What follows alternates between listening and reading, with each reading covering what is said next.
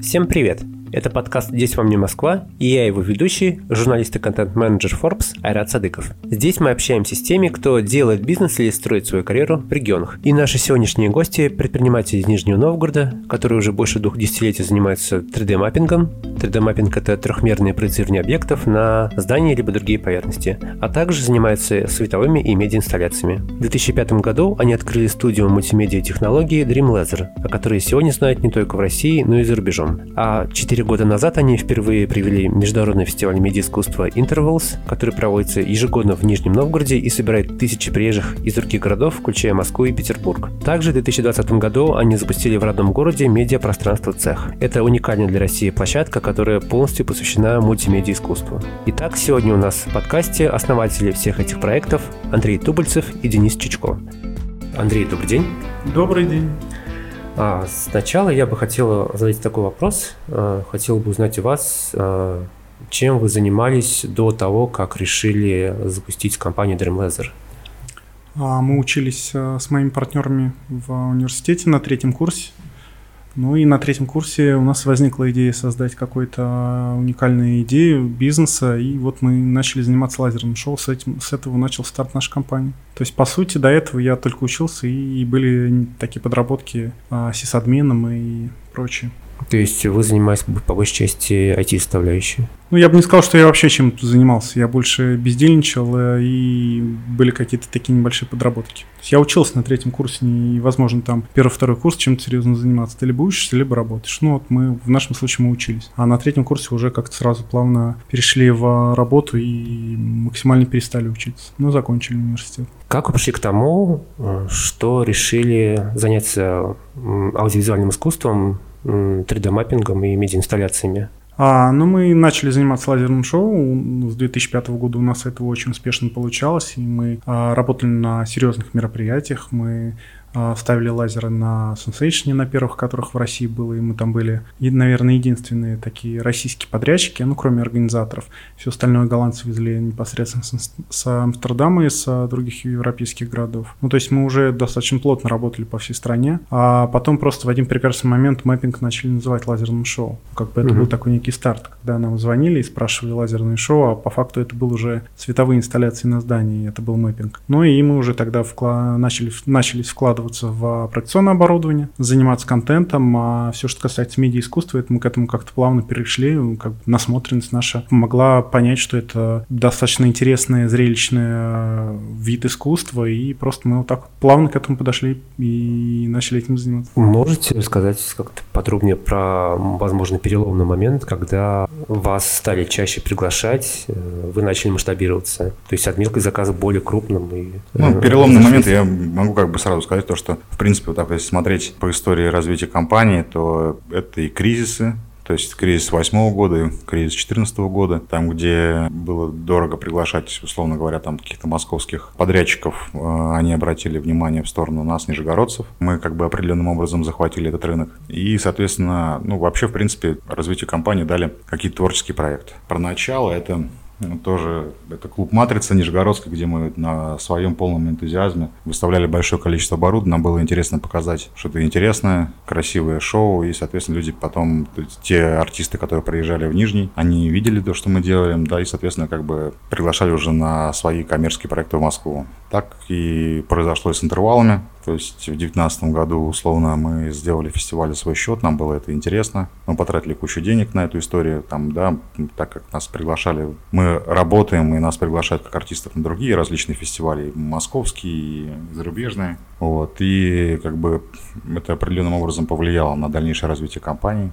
То есть э, люди увидели, что мы можем, люди увидели наши отношения. Ну, это, наверное, уже самый последний виток развития. До этого как бы их было там много. То есть это кризис, это новые люди. То есть приходили, мы старались э, привлекать людей, которым интересна наша деятельность, которым было не все равно. И, соответственно, как бы каждый человек, который приходил в компанию, он приносил что-то новое и давал какой-то толчок для развития. Ну и, конечно, наверное, самый важный, один из самых важных моментов это стало то, что мы пригласили Антона Колодяжного, э, нашего сейчас креативного директора, он сейчас партнер компании, то есть человек, который, по сути, создал на базе нашей компании креативный отдел, человек, который занимается и отвечает за креативную часть нашей компании, тот э, кто занимается видео видеоконтентом, ну и вообще, в принципе, все, что связано с артом и со стилем компании, это заслуга Антона. Ну и, соответственно, это, наверное, такой один из знаковых моментов э, в истории компании. Когда было проще? Э, сейчас или же в конце нулевых, начале десятых, когда, когда было раздолье фестивалей и когда был более широкий выбор? Тогда было проще, конечно. Тогда было проще, было огромное количество спонсоров. Ну, прежде всего, это алкогольчики, сигаретчики, вот, которые, по сути, являлись там, основными спонсорами для подобных мероприятий. Мероприятий было огромное количество. То есть на тот момент мы постоянно находились в каком-то поиске и доборе оборудования у партнеров, у коллег. То есть, наверное, тогда было проще. Сейчас пандемия, это понятно. На тот момент было в финансовом плане, мне кажется, поинтереснее. Будь у нас э, в то время то оборудование и те мощности, которые мы обладаем сейчас тогда, я думаю, что развитие компании пошло бы быстрее, интереснее и прибыльнее. А что было до Sensation? Наверняка, то есть вы занимаетесь чем-то в Нижнем Новгороде, и потом кто-то на вас обратил внимание и пригласил заниматься этим? Мы просто плотно работаем постоянно, то есть там, грубо говоря, нас никто не сильно не продвигал, и никто там, не знаю, как, как, каким-то а, образом мы просто начали работать по, в других регионах, а, угу. и промоутеры если говорить про клубную сферу деятельности, они, ну, как бы ищут компании, кто хорошо работает, сами к ним обращаются, ну, и, соответственно, так, вот так нас пригласили. То есть это не было такого, что мы сидели в Нижнем Новгороде, а потом бах, нас пригласили на Sensation. Нет, ну, и как бы это полномерная работа всей команды. На тот момент не очень большой, но тем не менее все были как единый целый. Мы просто хорошо работали, нашу работу заметили, вот и все. Ну, то есть э, на тот момент уже, понятное дело, работали все маркетинговые штучки, типа там продвижение в Яндексе, какие-то там поисковые системы, которые можно там было, ну, грубо говоря, за деньги накрутить и выйти ну, в какой-то топ по поиск, по поисковым системам. Даже на тот момент небольшое количество компаний этим занималось по стране, ну, типа там не больше 10, может быть. А с 2008 года там еще меньше их стало, там а, были определенные такие с профессиональной сферы деятельности а, остановки, что ли, в большой деятельности. Кто-то их пережил, кто-то нет. Ну. Ну, насколько понимаю, Dream Laser вообще появился, наверное, одним из первых в России, потому что, например... Нет, абсолютно нет. Если говорить про лазерные шоу, это индустрия с 90-х годов работает. Ага. Мы вообще самый последний в этот вагончик запрыгнули, можно ага. так сказать. Потому что мы начали, ну, реально с 2005 года работать. То есть а, мы уже перешли к практически последним моделям лазерного оборудования, то есть которые уже не такие громоздкие, не такие дорогие, не такие сложные в работе, поэтому ну, как бы мы сразу быстро влились и начали работать. Ну, то есть было уже гораздо удобнее что-то делать. Угу. Так, просто я смотрю, наверное, на последних каких-то э, игроков рынка, например, на силу света или тундру, то есть они, они позже начали делать это все. А, вы немножко путаете. То есть а, мы, если разговаривать про вообще вид деятельности, да, там, то мы начинаем заниматься, ну, начали заниматься этим, а, конечно, раньше, чем там тундра или сил свет. Ну, или практически одинаково, можно вот так сказать, потому что с ребятами Сил Света мы там недавно вспоминали, что мы там в Нижнем пересекались там в шестом году, например, они mm-hmm. там начинали, мы там уже там пару лет работали. Если говорить про медиа-искусство, ну, как бы мы наоборот, ну, может быть, одними из самых последних этим начали заниматься. Mm-hmm. То есть, если говорить про Сил Света с мэппингом, ну да, они, конечно, пораньше начали заниматься, то есть, словно мы, ну, наверное, так а, лет так на 3-4 позднее начали уже заниматься конкретно вот этим световыми шоу.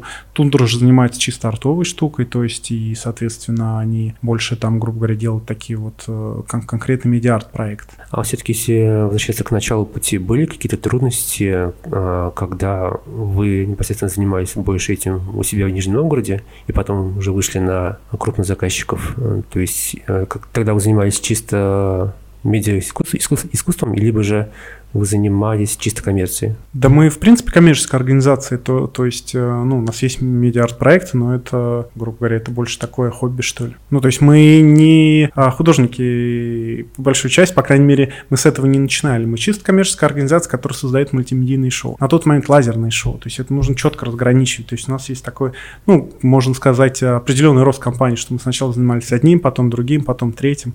То есть мы, во-первых, мы компания полного цикла. Чисто то есть коммерция. у нас есть... Нет, не- немножко неправильно, не чисто коммерция. В каждом проекте можно находить и коммерческую сторону, И творческую. и творческую, да, но это не называется как, как каким-то там художественным, а, я не знаю, там внедрением художественных проектов или там какого-то арта в, а, в коммерческие проекты. То есть, ну, во-первых, мы занимаемся всем под ключ. То есть у нас есть и техническая составляющая, мы разрабатываем полностью на инженерное решение. У нас большой свой парк оборудования, мы выезжаем, делаем проекты под ключ. Ну, соответственно, и когда мы, ты говоришь про э, вдохновляешься чем-то, ну, то есть ты можешь вдохновиться, я не знаю, там, Олимпиадой, да, и, грубо говоря, и сделать из а, там какой-то там условно шоу на а, стадионный шоу. Вдохновишься Олимпиадой, не знаю, там в каком-нибудь э, далеком там Сиднее, например, да, и взя- взяв оттуда. Или какими-то концертами, я не знаю, Мадонны. Можете выделить каких-то пять своих лучших проектов, на ваш взгляд? Нам нравится взаимодействие с кругом света, это московский фестиваль. Там мы ну, стандартно уже, э, не знаю, в течение последних семи лет, кроме этого и прошлого года, потому что фестиваль из-за пандемии отменился, мы делаем большое количество площадок как технический партнер, выступаем как креативной командой, создаем контент, ну и это такой большой опыт, на который мы, а, вся наша студия, технический отдел прям, ну, реально работает там 2-3 месяца. А, Нам очень нравится проект, и мы также принимали самого начала его участия. Это проекция а, на 9 мая на Мамаем Кургане, на монумент Родина Мать зовет. Это тоже достаточно сложный такой и в то же время интересный проект. Э, Это как раз вот э, не формат шоу, а формат больше таких вот инсталляций, когда ты должен совмести такую и зрелищную часть все-таки, потому что нужно как-то показать и интересно, что зрителям было, а, как бы за что зацепиться, и историческую часть, ну и, соответственно, соблюсти все правила а, приличия, потому что все-таки ты находишься в достаточно траурном месте. А, Также у нас, а, если говорить про какие-то такие старые, интересные проекты, ну, как бы нам всем нравится такая, знаете, 2008-2009 год, когда а, очень была развита такая фестивальная электронная тема, и большое количество в Москве, в Подмосковье проходили фестивали, там проходил фестиваль Ultra Music. Это очень крутая тема, то есть это большой фестиваль, большеформатный, где представлены разные форматы музыки, там и драм бейс, и техно, и хаус, и психоделик. Ну и как бы и там мы как раз а, а, нам нравилось там работать, потому что ты приезжал туда, отдыхал и сам, и работал, и вносил, как бы, не знаю, там свою лепту, что ли, в а, визуальную часть этого фестиваля. Вот, а, и, ну, наверное, последний проект, мы только что приехали из Дубая, мы запускали там российский стенд а, на Экспо 2020, как бы вот это тоже очень такой серьезная работа, которую мы а, делали совместно с большой командой, мы отвечали там, соответственно, за креатив, за творческую составляющую и за создание кон- контента. Выставка как раз будет проходить в течение полугода в, на Экспо в Дубае, и, ну, наверное, там очень классно, что ты, во-первых, представляешь Россию на таком уровне, хотя мы не только там российский стенд делаем, еще делаем стенд другой страны, и что большое количество людей увидит твою работу. Ну, за первые два дня, когда мы там были, конечно, колоссальные отзывы положительные. Мы тоже походили по выставке на других, на других павильонах других стран. Можно сказать, мы вот точно не, не хуже всех. а У нас очень классные павильоны и гордились своей работой. Все-таки, если говорить про фестиваль интервалы, то как давно появилась идея его провести и то есть что послужило поводом для его проведения? Ну, во-первых, а, поводом послужило, наверное, то, что, наверное, с 17 года мы путешествуем по Европе, там, по различным городам и интересным фестивалям, и ты как- раз смотришь там, грубо говоря, как это происходит а, в других странах. То есть ты видишь, что,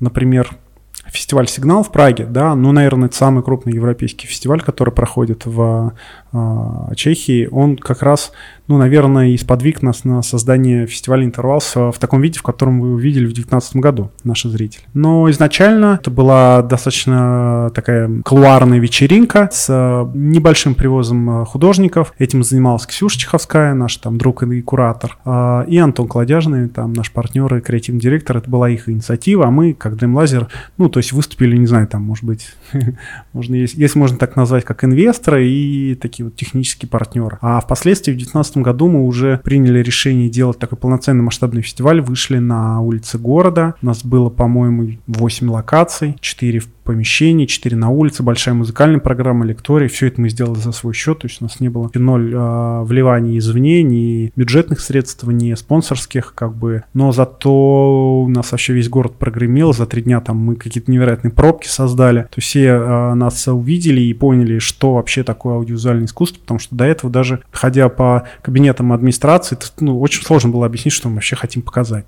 Ну, то есть, понятное дело, все видели нашу работу, ну, нашу как Dreamlaser в Нижнем Новгороде, конечно, все видели работу, но там это было крайне мало раз. То есть мы работали, не знаю, там один, максимум два раза в год, делая там какие-то мэппинг-шоу на обычные городские мероприятия. Понятное дело, когда ты делаешь на День города, у тебя есть конкретное техническое задание, сценарий, это все, ну, не знаю, там про историю города. Это абсолютно не связано с тем, что мы показываем на интервалах, когда у тебя нет никакого технического задания, и все художники, а, которых мы приглашаем, или мы, если мы выступаем как а, авторы одной из локаций, конечно, у нас нет никакой темы, и это и исключительно такой творческий выплеск и такая вот прям инициатива, то, что хочет художник, то он и создает. Сколько людей обычно посещает фестиваль? И много ли иногородних? Да, иногородних много. А в этом году у нас порядка 80 тысяч получилось, ну, потому что большая промо-компания была. И у нас еще 800-летие города, поэтому большое количество гостей приезжало на серию мероприятий.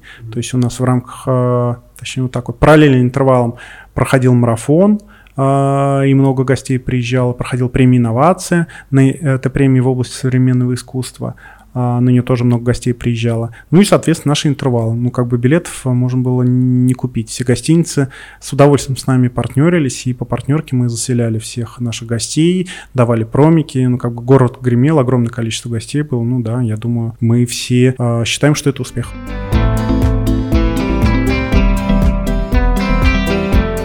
Знаю, можно затронуть финансовую составляющую или нет, понять процентное соотношение, а сколько было денег а, ваших а, вложено в фестиваль интервал, сколько было государственных, сколько спонсорских. Ну, я могу сказать, что первый интервал мы сделали за свой счет. Ну, то есть, а дальше полностью уже... за свой счет? Да, полностью за свой счет. Вот. А в этом году уже было, конечно, партнерское участие, и в том числе региона, потому что ну, грубо говоря, а, наши интервалы — это одно из таких ведущих мероприятий в области событийного туризма, естественно, нас поддерживают. У нас все бесплатно, и мы все делаем исключительно для города, для жителей, для туристов. Соответственно, у нас нет билетов на это мероприятие. У нас есть билеты, проходили билеты только на а, как раз музыкальные концерты в 2019 году. В этом году мы продавали билеты только на выступления наших художников с лайвом. Ну, это как бы это все такая история. Если окупился, мы вообще супер рады. То а есть так, обычно выходит в ноль? Обычно выходит в ноль музыкальный музыкальная программа, а все остальное выходит в большой минус, потому угу. что билеты мы не продаем, мы все делаем за свой счет. Угу. Сейчас у вас главный фокус больше на интервалы или же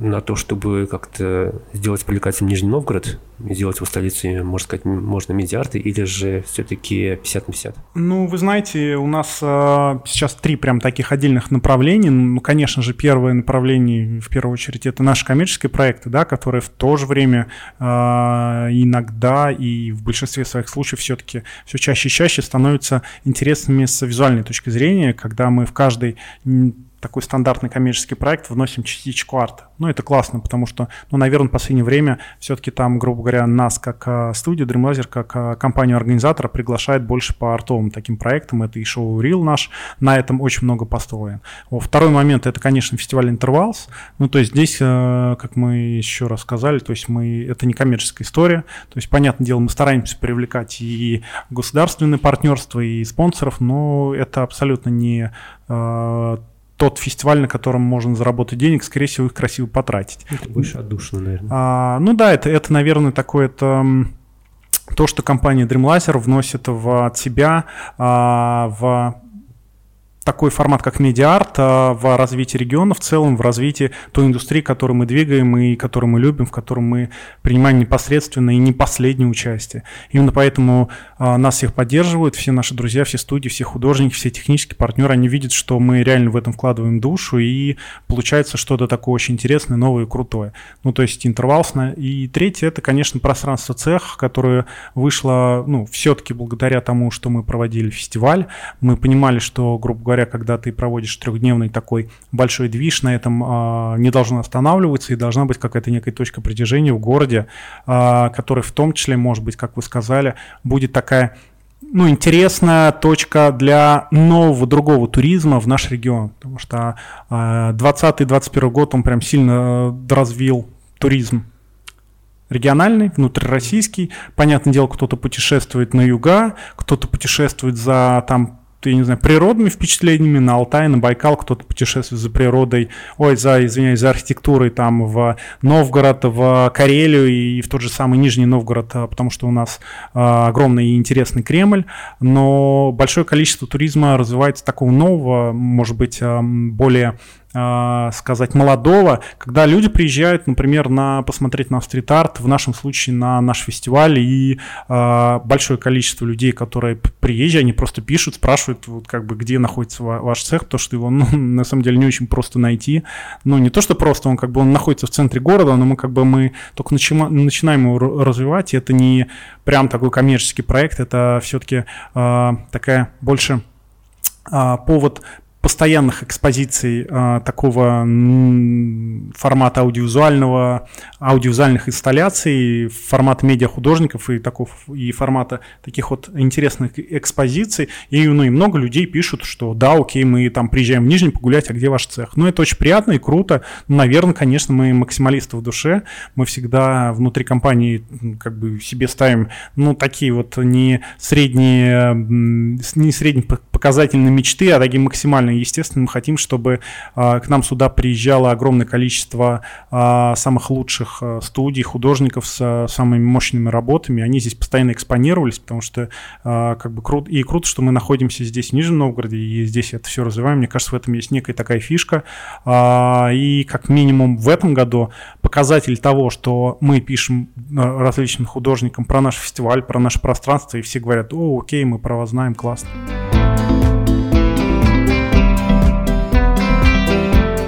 Планируется ли проводить какие-то образовательные штуки в пространстве цех? Ну, у нас а, достаточно мощная команда сейчас а, собирается, ну так не спеша, потому что за год у нас прошло 9 э, работ, а из них э, такие 7 полноценные выставки, там по 3-4 недели. Прошел музыкальный фестиваль «Сигнал», мы его проводили вместе с ребятами, кто организует непосредственно «Сигнал», Никола Ленивцы, да, когда приезжал Нина Кравец.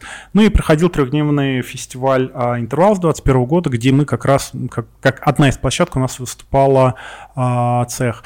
Но в дальнейшем, в дальнейшем мы постоянно хотим проводить проводить инсталляции, то есть без каких-либо больших перерывов, потому что, ну, как бы они у нас случались за этот год достаточно часто в связи с ремонтом, в связи с подготовкой к, например, тем же самым интервалом, в связи с, блин, этими пандемийными ограничениями. Но сейчас мы будем постоянно проводить э, инсталляции и искать какие-то новые коллаборации и точки взаимодействия. Например, у нас э, на завершении инсталляции приезжает э, выступать в этом же сетапе аудиовизуальные артисты с таким неким ambient лайвом, а у нас выступают танцевальный перформанс тоже, грубо говоря, как мы в коллаборации делаем этот проект. Ну, то есть это такое, знаете, некое привлечение дополнительного внимания к нашему пространству, как бы смещение точки обзора с конкретного визуала на каком-то, грубо говоря, такой более интересный движ э, на другую аудиторию. Ну и лектории в том числе. То есть, понятное дело, что а, у нас нет прям такого конкретного графика, что мы там, не знаю, каждый четверг будем проводить какую-то лекцию, но, конечно же, есть в том числе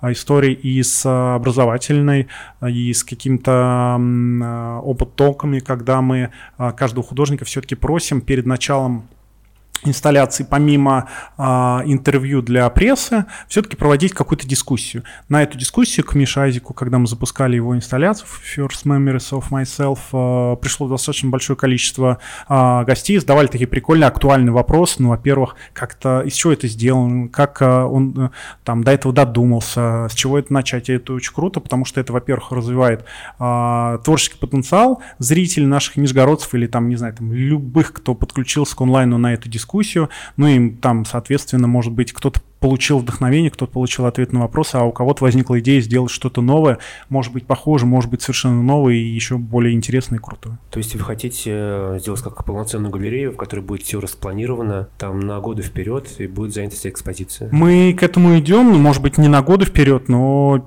Вот сейчас только мы обсудили, первые три месяца мы уже знаем, кто у нас будет, и мы договариваемся и помогаем а, непосредственно художникам, как кураторы, как технический, э, технический партнер, может быть, инсталляции, как-то расширить и усилить их экспозицию э, самыми новыми технологиями, потому что, ну, как бы еще важ, важно отметить, что художники придумывают, да, но они пользуются, может быть, не всеми максимальными ресурсами техническими, не всеми фишками и, не знаю, там, супер крутыми э, бомбическими визуальными решениями, но мы как бы тоже с удовольствием в этом участвуем и помогаем расширить э, инсталляции их работ.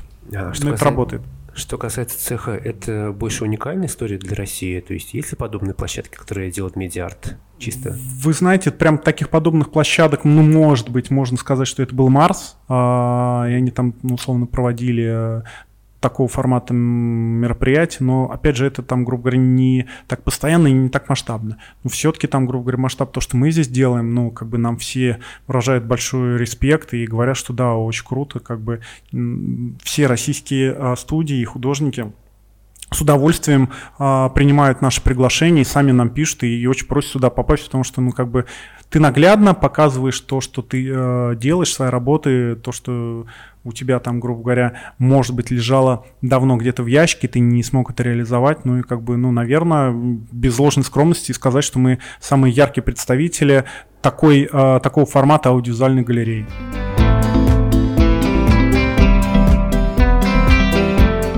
Нас сейчас за последние месяцы прошло несколько фестивалей аудиовизуального искусства в нескольких городах. Э, в Перми, был фестиваль недавно, в Казани также проходил. Вот, и что вы думаете по поводу того, что сейчас фестивалей аудиовизуального, аудиовизуального искусства стало больше в России? Это как бы повод для гордости или же все-таки это конкуренция? Да нет, конечно, никакой конкуренции нет. Ну, во-первых, э, в Казани организовывали фестиваль «Наши друзья». Мы туда вон с Денисом приезжали с открытой дискуссией. Мы ходили с удовольствием по фестивалю и гордились тем, что в том числе в Казани происходит такое развитие. Приглашают художников, на которые они тоже откликаются. Ребята сделали сделали, тоже на минуточку хочу отметить, что за свой счет это все. То есть, опять же, все идут по тому же пути, как и мы, что ты сначала вкладываешься свои ресурсы, свои финансы, потом уже у тебя видит э, администрация. Ну, как бы, если на местах сидят умные, а, вдумчивые и проницательные люди, конечно, они будут поддерживать твой проект. В Перми мы тоже выступали как технический партнер.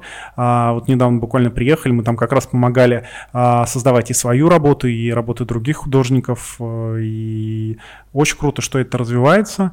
Мы не то, что там как-то считаем их конкурентами, мы считаем их друзьями и наоборот только поддерживаем и рады, что искусство это развивается. Потому что любая работа, любых художников, конечно, она не должна быть э, показана один раз. Ну, то есть это то же самое, как э, какая-то работа современного искусства, она должна гастролировать и а, ездить по каким-то фестивалям, чтобы ее были, а, чтобы ее видели более большое количество а, зрителей. А что касается этого года, то отменился фестиваль «Круг света» уже второй год подряд, ну и отменяется фестиваль а, в Санкт-Петербурге, ну, по крайней мере, в полноценном формате. Ну и из-за этого такие вот региональные фестивали, они еще, наверное, а, больше расправят крылья и более значимые и видимые а, на вот общем таком событийном пространстве общероссийском. Ну а в этом году из-за того, что мы фестивальный интервал сделали таким очень масштабным, супер классным, потому что у нас все-таки юбилей города мы не могли сделать а, не круто. Ну, то есть он прям выглядит очень серьезно. Насколько сейчас востребован медиахудожник и тяжело ли ему существовать, если он занимается чисто медиаискусством?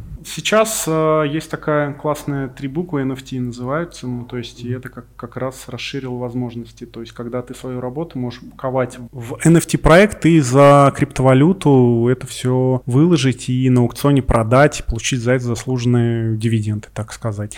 А раньше, конечно, художникам было, во-первых, сложно творить так сказать, потому что, ну, все-таки раньше это было не не графический проект, не проект контента, да, грубо говоря, когда ты смотришь это на телефоне и прочее, прочее. То есть все-таки раньше все работы, ну, больше они физически создавались. То есть ты собираешь какой-то сетап, собираешь инсталляцию, ты ее уже снимаешь, и потом уже она у тебя гуляет по просторам интернета. Так вот, все работы художников аудиовизуальных, они супер дорого стоят. С технической точки зрения, с точки зрения создания их, а, ну, грубо говоря, вот а, руками и оборудованием. А дорого и в время художника и его ресурсы э, на то, что он придумает эту работу, а чтобы ее показать, чтобы, я не знаю, собрать там, грубо говоря, такой экран, как э, мы собираем в цехе, но это нужно вложиться большими инвестициями э, в пространство, в оборудование, в людей и вообще во все-все-все остальное. То есть, может быть, в том числе в цехе мы позволяем художникам, э, грубо говоря, реализовывать это ну, ну, на таком масштабном, на таких масштабных э, пространствах и работах. Вот именно поэтому, ну да, медиахудожникам, наверное,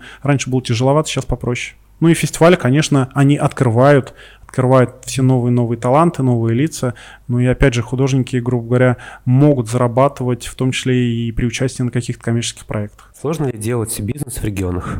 Конечно, в регионах делать э, бизнес несложно, э, потому что, грубо говоря, нужно просто собирать команду. Какая разница? У нас э, вся наша команда, она, ну, может быть, на 50% только стоит из нижегородцев. Ну, конечно, это большой костяк, э, но много ребят, которые у нас работают из других городов. Причем там есть ребята, с которыми мы сотрудничаем из Москвы, из Питера. Ну и тоже они находятся как в штате, так и как используем их как не знаю, там сотрудники удаленные, так сказать, не фрилансеры, а прям сотрудники, которые мы, э, с которыми мы работаем на постоянке. Если говорить про старт, ну, конечно, там, ну, грубо говоря, нам сейчас может быть несложно, работать по, по России и по миру в целом, потому что мы ну, зарекомендовали себя как достаточно хороший, успешный, надежный партнер для наших заказчиков. Но стартовать, ну, наверное, конечно, сложно, но опять же, все зависит от того, чем ты занимаешься. Если ты придумал что-то уникальное, если ты вкладываешь в это свою душу, ну и правильно там, грубо говоря, а, как сказал Денис, сейчас век интернета, ты можешь продвигаться откуда угодно. Ну, то есть а,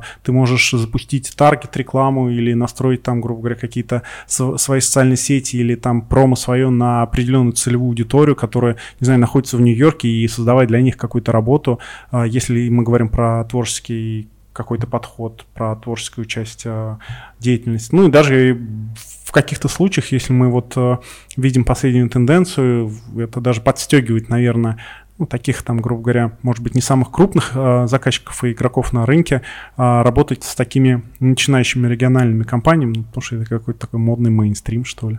Это классно, что вот там какие-то там дерзкие ребята из, э, не знаю, там Восточной Сибири что-то там создают, почему бы с ними не посотрудничать. В этом есть, ну, как такой потенциал. Как минимум нужно не бояться и стараться реализовывать э, искать инвестиции и делать что-то крутое, уникальное. Не повторяться, а создавать что-то свое, и тогда у вас все получится. Что ж, Андрей, Денис, спасибо большое за то, что приняли участие. Спасибо вам, что пригласили. Да, да желаю вам успехов и надеюсь, то, что подобных годов, как 2020, больше не случится у нас, и все будет отлично. Это подкаст «Здесь вам не Москва». Слушайте нас на сайте Forbes и на всех стриминговых площадках.